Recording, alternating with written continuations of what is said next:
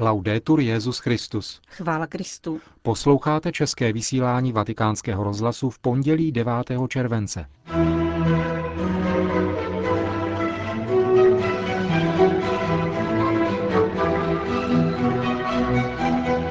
Benedikt XVI. odjel na prázdninový pobyt do italských Dolomitů. Sekretář papežské komise Ecclesia Dei odpověděl na první dotaz k novému papežskému dokumentu. A pak vám přineseme rozhovor s Pavlem a Zdislavou Majerákovými nejen o tradičním latinském obřadu. To jsou hlavní témata našeho dnešního pořadu, ke kterému vám přejeme příjemný poslech.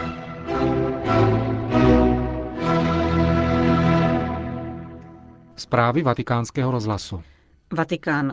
Benedikt XVI. zahájil prázdninový pobyt v Lorenzago di Cadore. Před polednem odletěl z římského letiště Čampíno do Trevíza. Tam ho přivítal dvoutisícový zástup věřících, představitelé Benátského kraje, starosta Trevíza a tamní biskup Andrea Bruno Mazzocato. Papežská vila v Lorenzago di Cadore leží v nadmorské výšce 900 metrů. Podobně jako nedaleký zámek Mirabello je využívána pro mládežnické formační kurzy a jako prázdninový dům diecézních seminaristů. V minulosti na tomto místě šestkrát trávil letní prázdniny Jan Pavel II. V Lorenzago di Cadore se trvá svatý otec do 27. července. V plánu má dvě veřejná setkání s věřícími při modlitbě Anděl Páně, a to v neděli 15. a 22. července. Vatikán. Sekretář papežské komise Ecclesia Dei Monsignor Camille Pell odpověděl dnes na otázku, která se týká sobotního papežova apoštolského listu Sumorum Pontificum. Otázka se týkala interpretace článku 2 apoštolského listu, který říká, že při slavení mše bez účasti lidu lze užívat misál z roku 1962 s výjimkou velikonočního trídua. V některých žurnalistických zprávách se totiž chybně říká, že liturgie velikonočního trídua podle misálu z roku 1962 nesmí být slavena za účasti lidu. Monsignor Perl z papežské komise Ecclesia Dei proto upřesnil, že apoštolský list samozřejmě předpokládá, že pokud je slavena mše svatá za účasti lidu, tak při velikonočním trídu je možné užívat také starší římský mislál z roku 1962, Kromě toho platí, že liturgii velikonočního tridua není povoleno slavit bez účasti lidu ani podle pozdějšího misálu z roku 1970. Konec zpráv.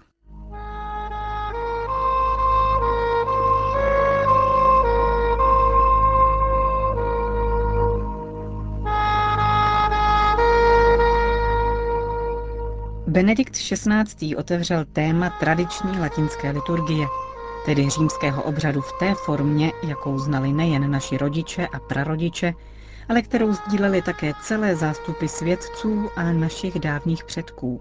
Díky společné liturgické řeči se modlili stejnými slovy, ať už byli blízkými sousedy nebo neznámými bratry ve víře někde za oceánem. Téměř 40 let slavení liturgie podle nového misálu nám vzdálilo nejen liturgickou latinu, o které koncil říká, že by ji každý katolík měl znát, ale pro mnohé učinilo z latinského obřadu velkou neznámou. A jak se to často stává, neznámé vyvolává obavy a je živnou půdou pro předsudky. Proto vás dnes, milí posluchači, pozveme na návštěvu do jedné rodiny, po mnoha stránkách netradiční, která ovšem tradiční liturgii objevila a velmi ji ctí. Pavel a Zdislava Majerákovi jsou 12 let manželé a mají čtyři děti. Žijí v Krupce na severu Čech. Zdislava vystudovala medicínu, Pavel má za sebou studium na Husické a Katolické teologické fakultě a je ředitelem oblastní charity v Teplicích. Ale dejme jim slovo. Já jsem z katolické rodiny, takže já jsem dostala do základy v rodině. Potom jsem jezdila na saliziánské chloupky, formovali nás saliziáni jako všechny sourozence. Pak v dospělosti jsme se účastnili různých akcí jako setkání bratů z Teze a komunita Šemanev. Já jsem měl velice podobný přístup k víře jako Zdislava. Problém byl asi ten, že já nepocházím z tradičně katolické rodiny. A já jsem takové té aktivní víře, kdy člověk si začne uvědomovat, že by jeho víra měla mít, nebo ta víra měla mít místo v jeho životě, přišel také díky Salesiánům v Kobylisích. Takže jste prošli řadou různých církevních prostředí a společenství. Někteří lidé mají představu, že latinská mše je záležitostí staromilců nebo něčím jako skanzen. Váš případ, Pavle, je o 180 stupňů jiný. Můžete nám přiblížit, jak vznikala oblastní charita v Teplicích? No, oblastní charita v Teplicích vznikla poměrně zvláštním způsobem. Já jsem původem Pražák a Zdislava, moje manželka, je ze severu Čech, právě z Teplic. Na konci studií vysoké školy jsme se museli z Prahy odstěhovat, jelikož jsme tam neměli kde bydlet a odstěhovali jsme se právě do Teplic, nebo respektive do takového malého městečka nedaleko Teplic, kde je situace jak sociální, tak především situace církve naprosto odlišná od Prahy. Někdy se těm severním Čechám říká kamenolom církve a je to opravdu znát. Je to znát, protože tady ten region u hranic neskutečně poznamenal odsun. A v tomhle prostředí, tady by se dalo nazvat zlatokupecký prostředí, kde lidi především myslí sami na sebe a církev je opravdu ve velké menšině, bylo potřeba zorganizovat nějakou sociální službu lidem, kteří jsou v nouzi. A na základě tady toho požadavku jsme v roce 2000 s několika přáteli se rozhodli, že založíme charitu po vzoru jiných charit, které fungovaly jinde. A začali jsme v podstatě azylovým domem pro matky s dětmi v Krupce. Od té doby jsme rozdělili ještě další projekty, ještě jeden azylový dům, občanskou poradnu, a staráme se, teda jsme se starali o uprchlický tábor v Černém újezdu, což je nedaleko Teplic, kde jsme provozovali humanitární sklad. Založení charity jistě není úkolem ze dne na den. Jak jsem se nedávno dozvěděla, vyzkoušeli jste dokonce onen poněkud netradiční model, kdy manžel zůstává s dítětem doma a manželka musela do práce. Jak jste to období prožívali? Já bych to už nikdy neudělala, tak bych to přiblížila, ale byla to taková situace, je v podstatě byla bezvýchodná. My jsme museli z ničeho žít a Pavel zjistil, že jako je ředitel charity, ale bez nároku na peníze. Takže jsme se dohodli tak, že já půjdu pracovat do Ústí, do laboratoře a on bude s Cyrilem, který mu tehdy byl rok a půl a bude doma a bude zakládat charitu. A ten stav trval dva roky. Myslím si, že prostě máma patří k dítěti a že to není úplně tak ideální a úplně tak bez problémů, jak se to teď předkládá, protože mám ten zážitek prostě. Vraťme se ale k tradiční latinské liturgii, která mě vlastně na vaši rodinu navedla. Jak jste k ní přišli? No bylo to v podstatě tak, že šéfem Unavoce byl pan Michal Semín, který to už nadále nechtěl tu funkci plnit. Oslovil mého manžela, jestli by nemohl vejít do té funkce a on s tím souhlasil, takže byl zvolen. V podstatě ta organizace, bych řekla, že ani moc nefungovala v Čechách. Bylo to hodně těžké, protože ta vůle, aby se povolila někde, latinská myše byla malá, spíše žádná. A my jsme v podstatě hledali kněze, který by byl ochoten sloužit tu mši. Manžel se snažil, protože musel mít povolení od biskupa, tak aby to povolení některý kněz získal, což se stalo.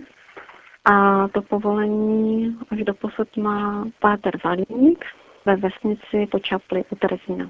Vytvořilo se tam takové malé společenství, kdy po mši taky se sejdeme kolem stolu nebo si opečeme božty. Děti se tam hrajou, dětem se hodně věnuje, co tam jezdí a taky zájem se bere na tábor někam k řeholním sestrám ke Znojmu. Pavle, vy jste také předsedou české pobočky laické organizace Una Voce. Jak už naznačila Zdislava, jejím posláním je mimo jiné šířit tradiční římskou liturgii. Jakým způsobem to děláte? Pokud se ptáte na přítomný čas, tak musím přiznat, že v současné době, asi tak dva roky, česká pobočka nefunguje. A myslím si, že celá, nejen teda česká pobočka, ale celá federace Unavoče je v jistém smyslu v krizi jelikož se ukazuje, že snaha o prosazení tradiční liturgie na základě výzvy papeže Jana Pavla v motu pro Ecclesia Dei asi není zrovna životná. My jsme se od roku 99, když jsem se stal předsedou UNAVOČE, snažili několikrát kontaktovat biskupy a až na výjimky jsme se nesetkali s příznivým přijetím. Ani tak ne s nepřátelským přijetím, téměř až na výjimky spíš s takovou neochotou, jo, která neodpovídá té výzvě papeže Jana Pavla v tomto motu propio, aby biskupové velkoryse přistupovali k pravedlivým touhám lidí toužící po tradiční liturgii.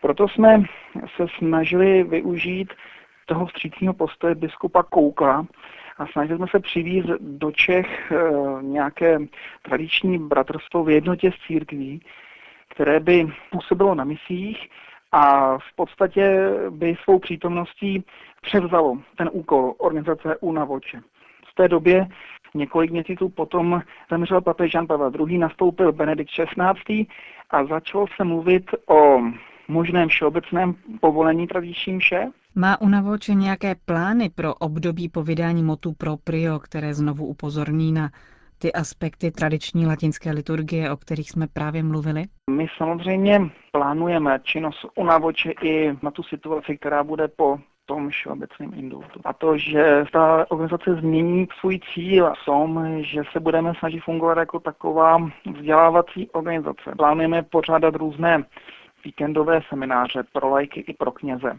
kde by se mohli pod vedením zkušených kněží, který není zas tak málo v tradiční liturgii, kněží i ministranti seznamovat se tradiční liturgii jako takovou, její praxí. Tohle je náš plán, který chceme spustit ve chvíli, kdy dojde k tomu všeobecnému indultu. Uvidíme, jak to bude fungovat. V čem vidíte hlavní odlišnosti po koncilní a předkoncilní liturgie a co pro vás osobně latinská liturgie znamená? Tak na tuhle otázku jsem se poměrně hodně zamýšlel, protože odlišnosti mezi tradiční liturgií, když to tak nazveme, a Novus Ordo se mluví poměrně hodně, jsou na to velmi protikladní názory a je to základem mnohých pří v různých diskuzích a tak dále. No ale o tom bych mluvit nechtěl.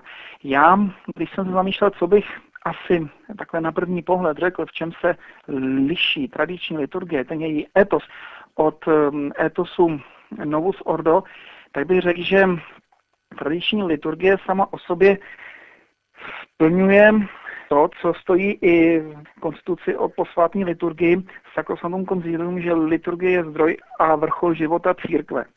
A že jakoby je zaměřená na to, aby poznášela k bohopoctě, k tomu, aby ta farnost nebo církev vydává ze sebe to nejlepší k oslavě Pána Boha.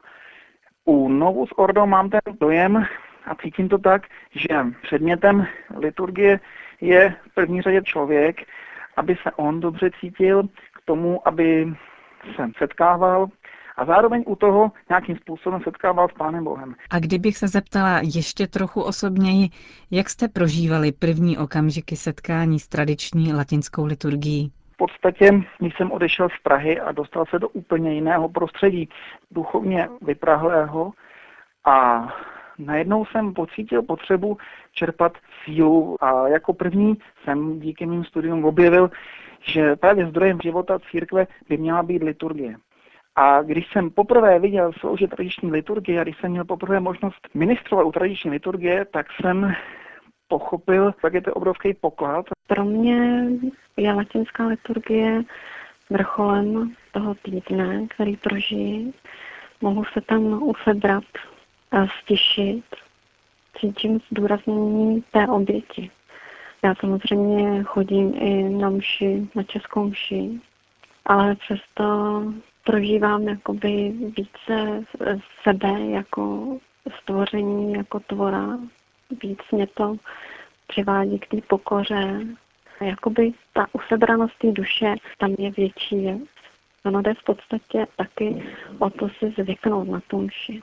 Poprvé, když jsem byla na tradiční mši, tak eh, mě to moc neříkalo. Ale postupem času tradiční mši preferuju a vidím to jako velkou podporu duchovního života.